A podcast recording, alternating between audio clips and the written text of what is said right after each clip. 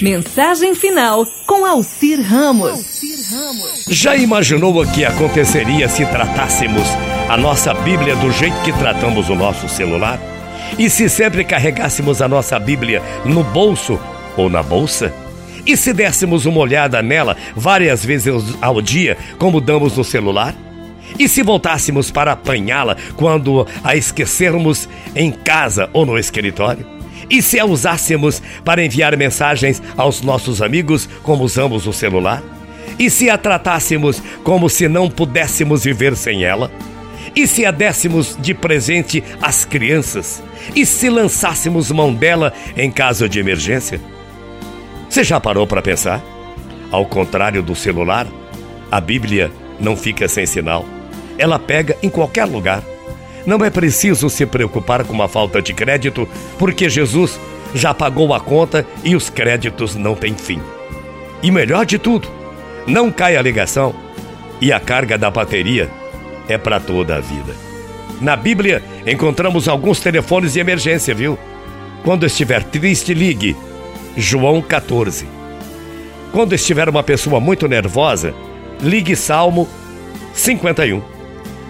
Quando você estiver uma pessoa muito preocupada, ligue Mateus 6, 19, 34. Quando você estiver em perigo, ligue Salmo 91. Quando Deus parecer distante, ligue Salmo 63.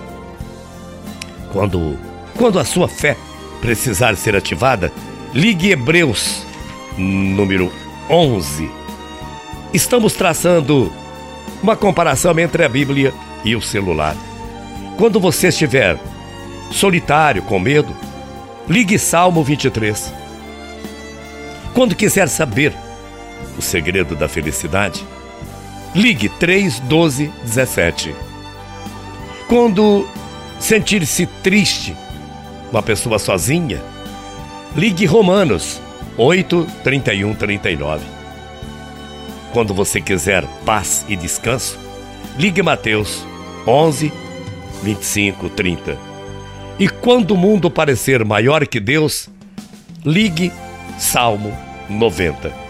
Com certeza, nesse momento, você vai pensar um pouquinho, parar, analisar, que seria muito interessante você tratar a sua Bíblia como você trata o seu celular.